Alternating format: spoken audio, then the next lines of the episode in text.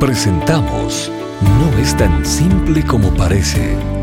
Las respuestas del Dr. Miguel Núñez a tus preguntas del día a día. Bienvenidos.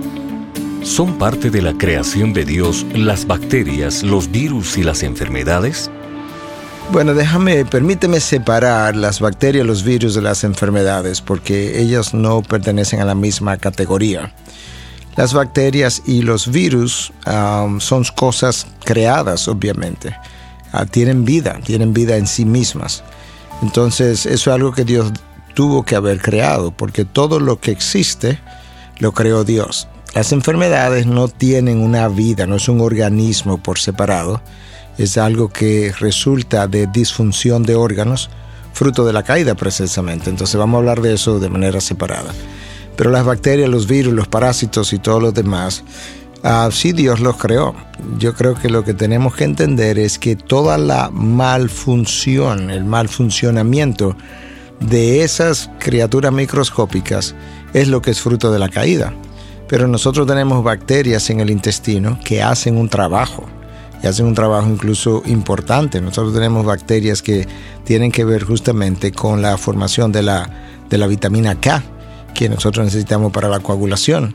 Y cuando esas bacterias disminuyen, pues asimismo también se afecta lo que es la formación de esa vitamina. Nosotros tenemos bacterias que consideramos parte de la flora normal, que actúan como parte de la protección de enfermedades o de infecciones que pudieran invadir el ser humano. Nosotros tenemos bacterias en la boca que cuando son reemplazadas, entonces organismos que llamamos oportunistas, que toman la oportunidad de entonces hacer su crecimiento, ocurren justamente porque la bacteria normal que están en la boca no están presentes. Nosotros tenemos también en la naturaleza bacterias que contribuyen precisamente a algunos de los procesos que la naturaleza realiza de manera natural.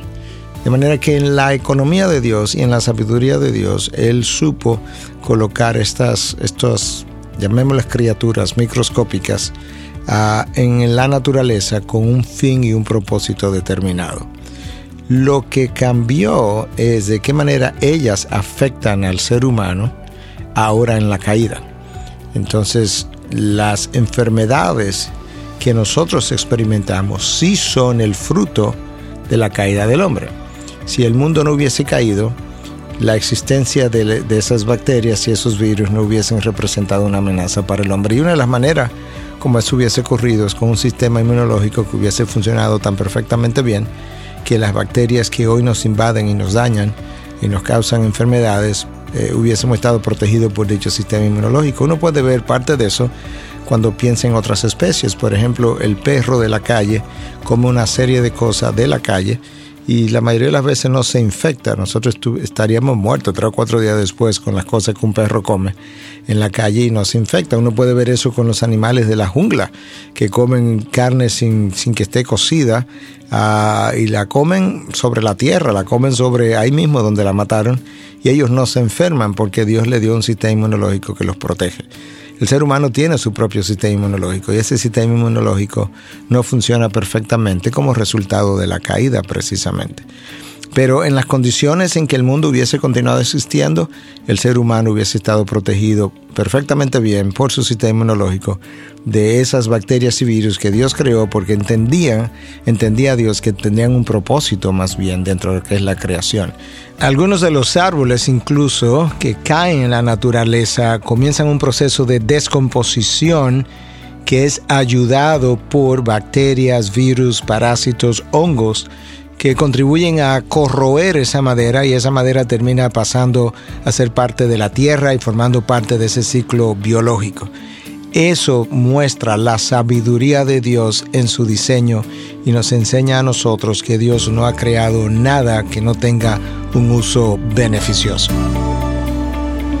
Estas y otras preguntas llegan hasta ustedes gracias a la valiosa colaboración de nuestros amables oyentes. Si deseas compartir con nosotros tus consultas e inquietudes, visita nuestra página de internet integridadysabiduria.org. Gracias por tu gentil atención y será hasta la próxima.